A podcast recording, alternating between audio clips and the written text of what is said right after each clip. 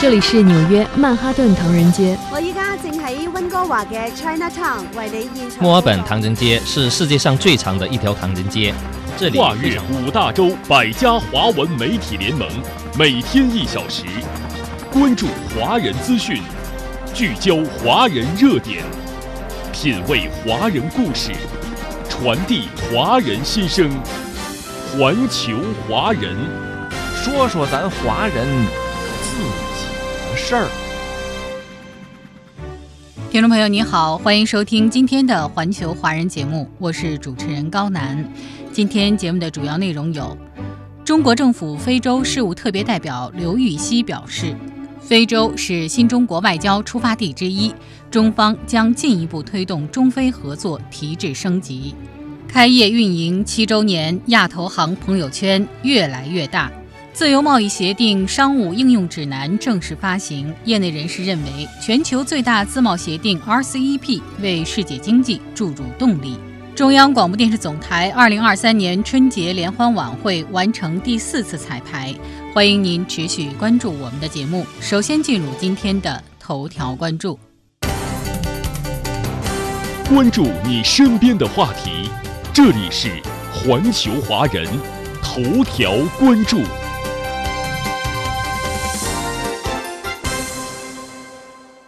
为进一步深化中非全面战略合作伙伴关系，推进中非友好合作，中国外交部长秦刚于一月九号至十六号应邀访问埃塞俄比亚、加蓬、安哥拉、贝宁、埃及和非盟总部、阿盟总部。此访延续了中国外长三十三年来每年年初访问非洲的传统。为何中方要坚持这一传统？新时代中非关系有什么样的特点？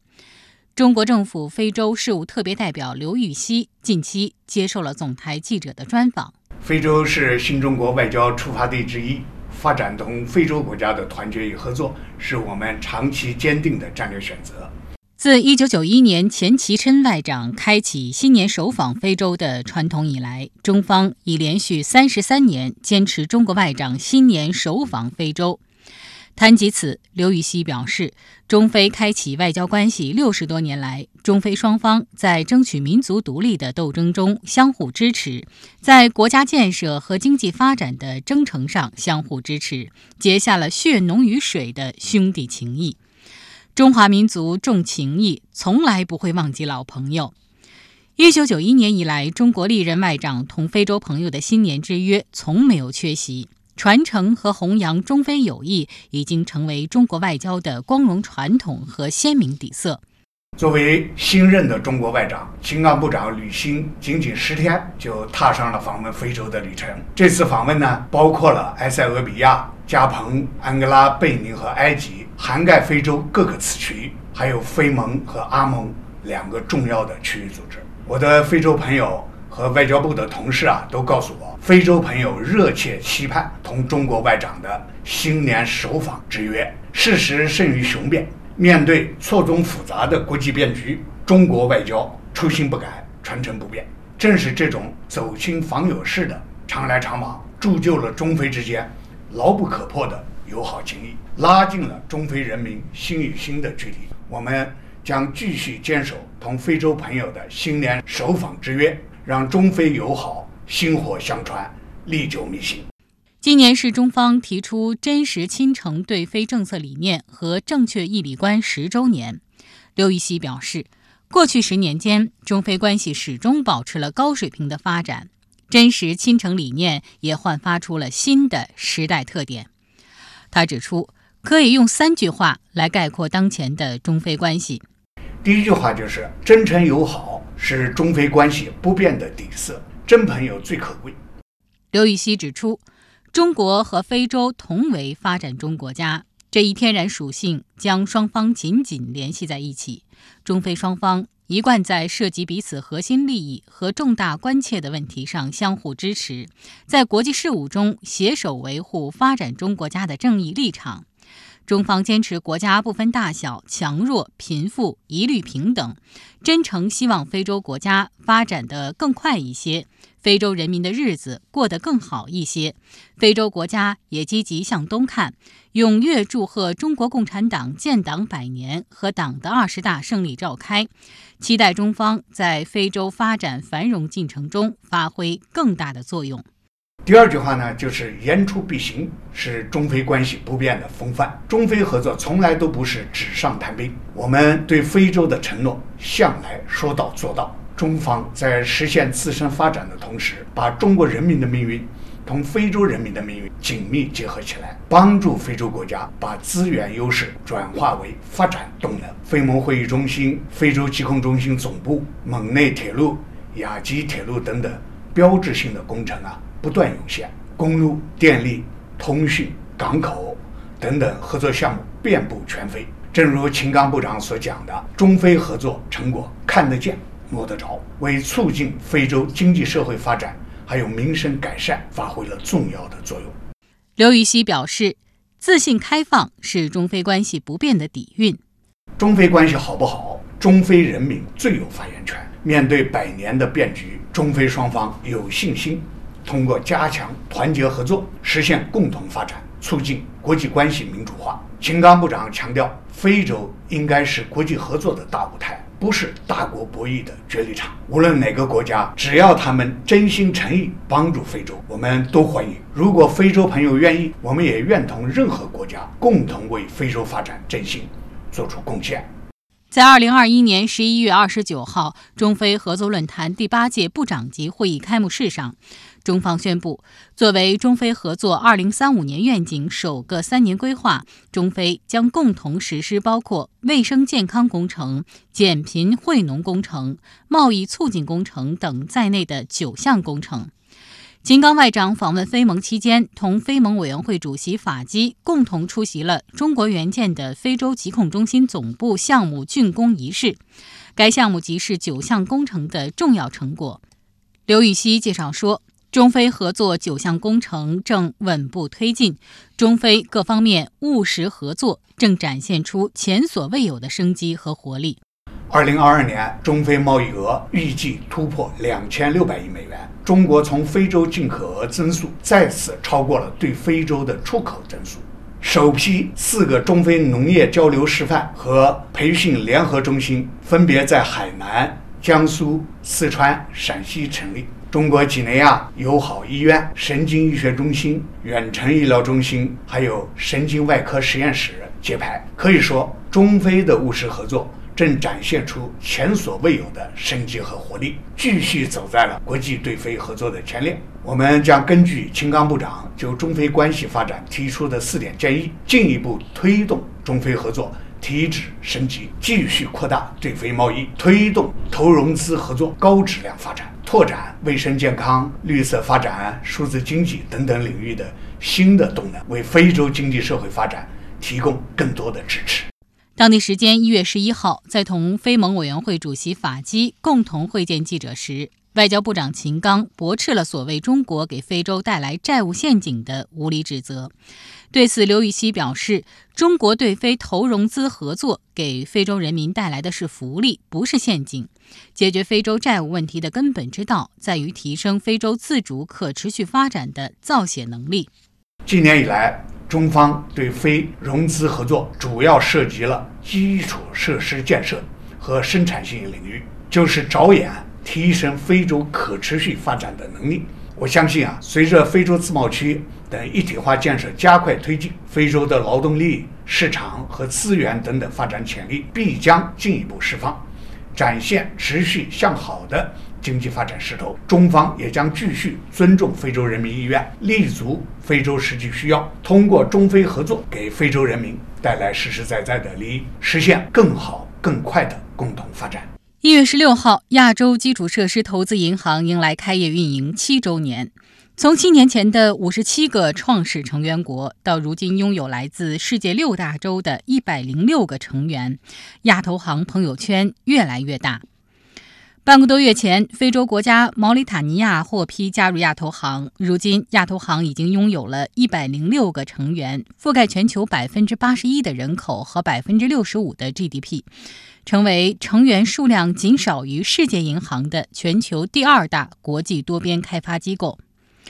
二零二二年，亚投行新成立了融资伙伴关系局。拓宽与全球发展领域机构的友好合作关系。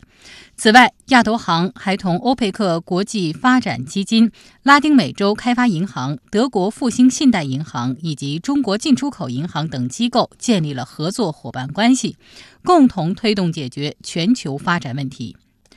二零一八年，孟加拉国帕德玛巴瑞村首次实现电力接入。近年来，像这样通过助力基础设施建设、推动当地经济社会发展、改善人民生活的项目，亚投行已经累计批准了二百零二个，融资总额超过三百八十八亿美元，带动资本近一千三百亿美元。在坚定支持亚洲域内成员可持续发展的基础上，二零二二年亚投行加大了对域外成员的融资支持力度。首个巴西项目与首个科特迪瓦项目先后获批。近年来，亚投行的项目分布在全球三十三个国家，涉及能源、交通、水务、通信、教育、公共卫生等行业领域。二零二零年九月，亚投行出台了首个中期发展战略（二零二一至二零三零），绿色基础设施被列为四大业务重点领域之一。为此，亚投行设立了气候融资目标，即到二零二五年，气候融资至少要占核准融资总额的百分之五十。二零二二年，亚投行的全年气候融资尤其显著，占比达到百分之五十五。勇于开拓创新，响应多元需求。作为国际多边机构大家庭中的新成员，亚投行创新发展理念、业务模式与机构治理，通过灵活多样的发展融资产品，促进互联互通，推动绿色发展。二零二二年六月，亚投行在中国银行间市场成功发行十五亿元可持续发展熊猫债，这是可持续发展债券推出后，国际多边机构在中国境内发行的首单可持续发展债券，为境内外投资人提供了高质量人民币资产。此外，亚投行还根据成员需求，第三次扩大新冠疫情危机恢复基金规模，为成员有效应对疫情冲击和恢复经济社会发展提供资金支持。同时，新设立了低收入国家特别基金窗口，帮助低收入成员提高项目准备和执行能力，降低融资成本。回望七年，硕果累累；展望未来，前景可期。亚投行行长金立群表示，站在新的起点，亚投行将继续肩负国际社会，特别是发展中国家对促进共同发展、完善全球经济治理的期待，秉持多边主义，坚持国际化、规范化和高标准经营，积极推动多边对话，深化国际合作，为应对全球性挑战、促进可持续发展做出更大贡献。接下来，我们就来连线加拿大红枫林传媒集团副总编贺林，来听听他对于这一话题有哪些看法。在二零一六年，由中国政府倡导的亚洲基础设施投资银行亚投行宣布成立。七年时间过去了，亚投行已经拥有了五十七个创始成员国，包括全世界六大洲一百零六个成员，共覆盖了全球百分之八十一的人口，其 GDP 的总量已经达到了百分之六十五。保持开放，始终敞开大门，共同促进发展，与合作伙伴携手前行，一直是亚投行所秉承的原则。中国所主导成立的亚投行，其公信力不断的提升，在国际金融领域，特别是在亚洲基础设施投资领域的国际话语权，得到了亚洲以及世界的肯定。其投资的项目遍及全球三十三个国家，特别是在能源、交通、水务、通信。教育、公共卫生领域做出了杰出的贡献。七年来，亚投行所采取的多元化满足成员国的需求，积极的促进“一带一路”的基础设施的建设，推动成员国，特别是推动联合国所制定的绿色可持续发展战略，保持可持续的经济增长态势。亚投行做出了不懈的努力。我们回顾七年来所取得的成绩，亚投行所做出的贡献有目共睹。作为亚洲基础设施银行的行长金立群在对媒体采访时指出，中国是亚洲基础设施银行的创始国，亚投行的成立为亚洲以及世界各国的发展做出了中国贡献，制定了很多中国的方案，服务于“一带一路”的发展，服务于全球可持续发展战略，进一步的推动联合国所提出的绿色可持续发展战略，肩负着国际社会所赋予的使命。尤其是对于发展中国家所期待的在基础设施领域的投资，亚投行竭尽全力坚持国际化、规范化、高标准的原则，推动。高层次的发展，进一步的推动“一带一路”在沿线国家进行基础设施的配套投资，推动多边的对话合作，进一步的应对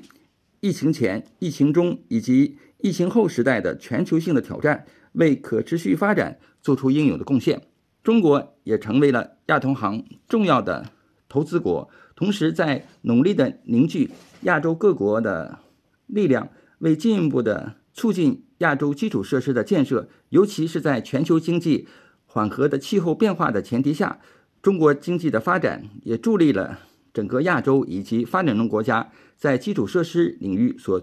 做出的一些经济方面的投资以及金融方面的多产品的发挥。海内外的华侨华人，特别是在海外华文媒体的关注下，亚投行的发展也汇集于全球的华侨华人能够投资中国。在后疫情时代，相信在中国所主导的亚投行的引领下，在一百零六个创始国的共同努力下，为全球经济的复苏做出中国的贡献，做出亚投行的贡献，为全球在疫情后时代做出中国贡献，做出亚投行的贡献。相信正像。金立群行长所提出的服务于“一带一路”的高质量发展，尤其对于发展中国家的金融投资，为促进亚洲基础设施的建设，亚投行一定会在未来的日子当中做出应有的贡献。环球华人，多边贸易体制和区域性贸易安排是驱动经济全球化发展的重要推手。十六号，中国贸促会正式发行《自由贸易协定商务应用指南》，全面梳理我国签署并生效的所有自由贸易协定，助力企业开展进出口和双向投资。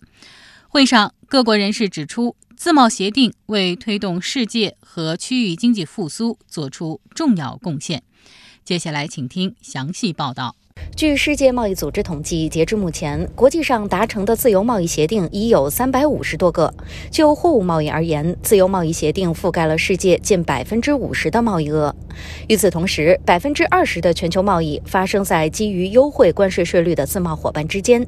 事实证明，充分利用自由贸易协定的优惠政策，可以极大地改善企业的市场准入条件，降低经营成本，增强国际竞争力。中国贸促会副会长张绍刚当天介绍，此次发布的自由贸易协定商务应用指南，囊括了从2002年11月中国达成的第一个自贸协定——中国东盟自由贸易协定，到2022年1月生效的区域全面经济伙伴关系协定，可以帮助企业更好地了解掌。掌握使用自贸协定优惠政策。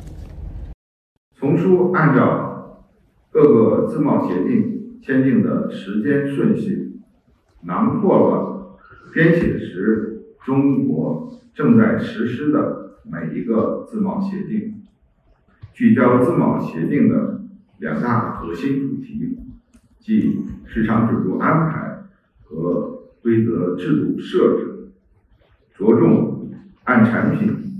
分行业对协定所包含的市场准入机会进行详细分析，同时又对规则应用展开具体解读。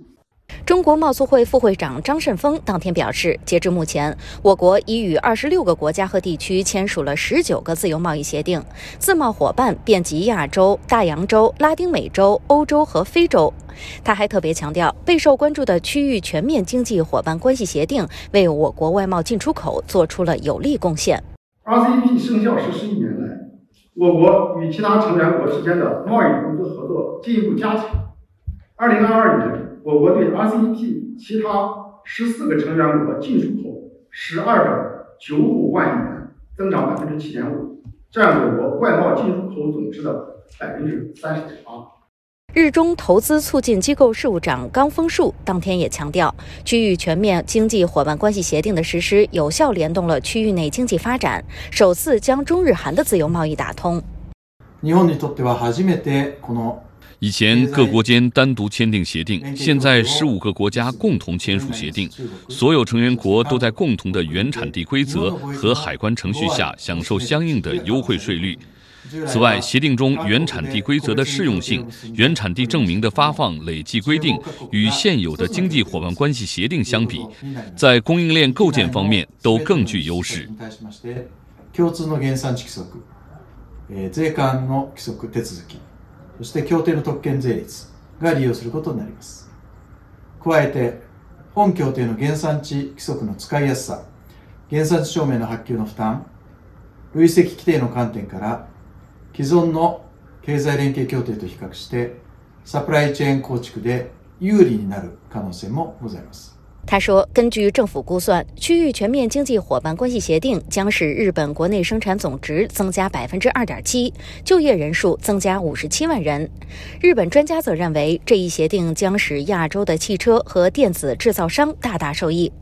值得关注的是，二零二三年一月二号，区域全面经济伙伴关系协定对印度尼西亚正式生效。印尼工商会主席阿斯加德拉斯吉德在会上表示，期待这一协定为区域内和平稳定做出积极贡献。印尼国会在全球经济步入复苏轨道之际，正式批准了区域全面经济伙伴关系协定 （RCEP）。作为世界上最大的自贸协定，RCEP 包括十五个经济体，必将在电动汽车制造、高铁制造、移动支付、能源设施建设等领域给业界带来更多便利。不仅使中国和印度尼西亚受益，也将为区域内的和平稳定和经济发展做出巨大贡献。Not only serving the two nations well, but also contributing significantly to peace and development in the region and beyond.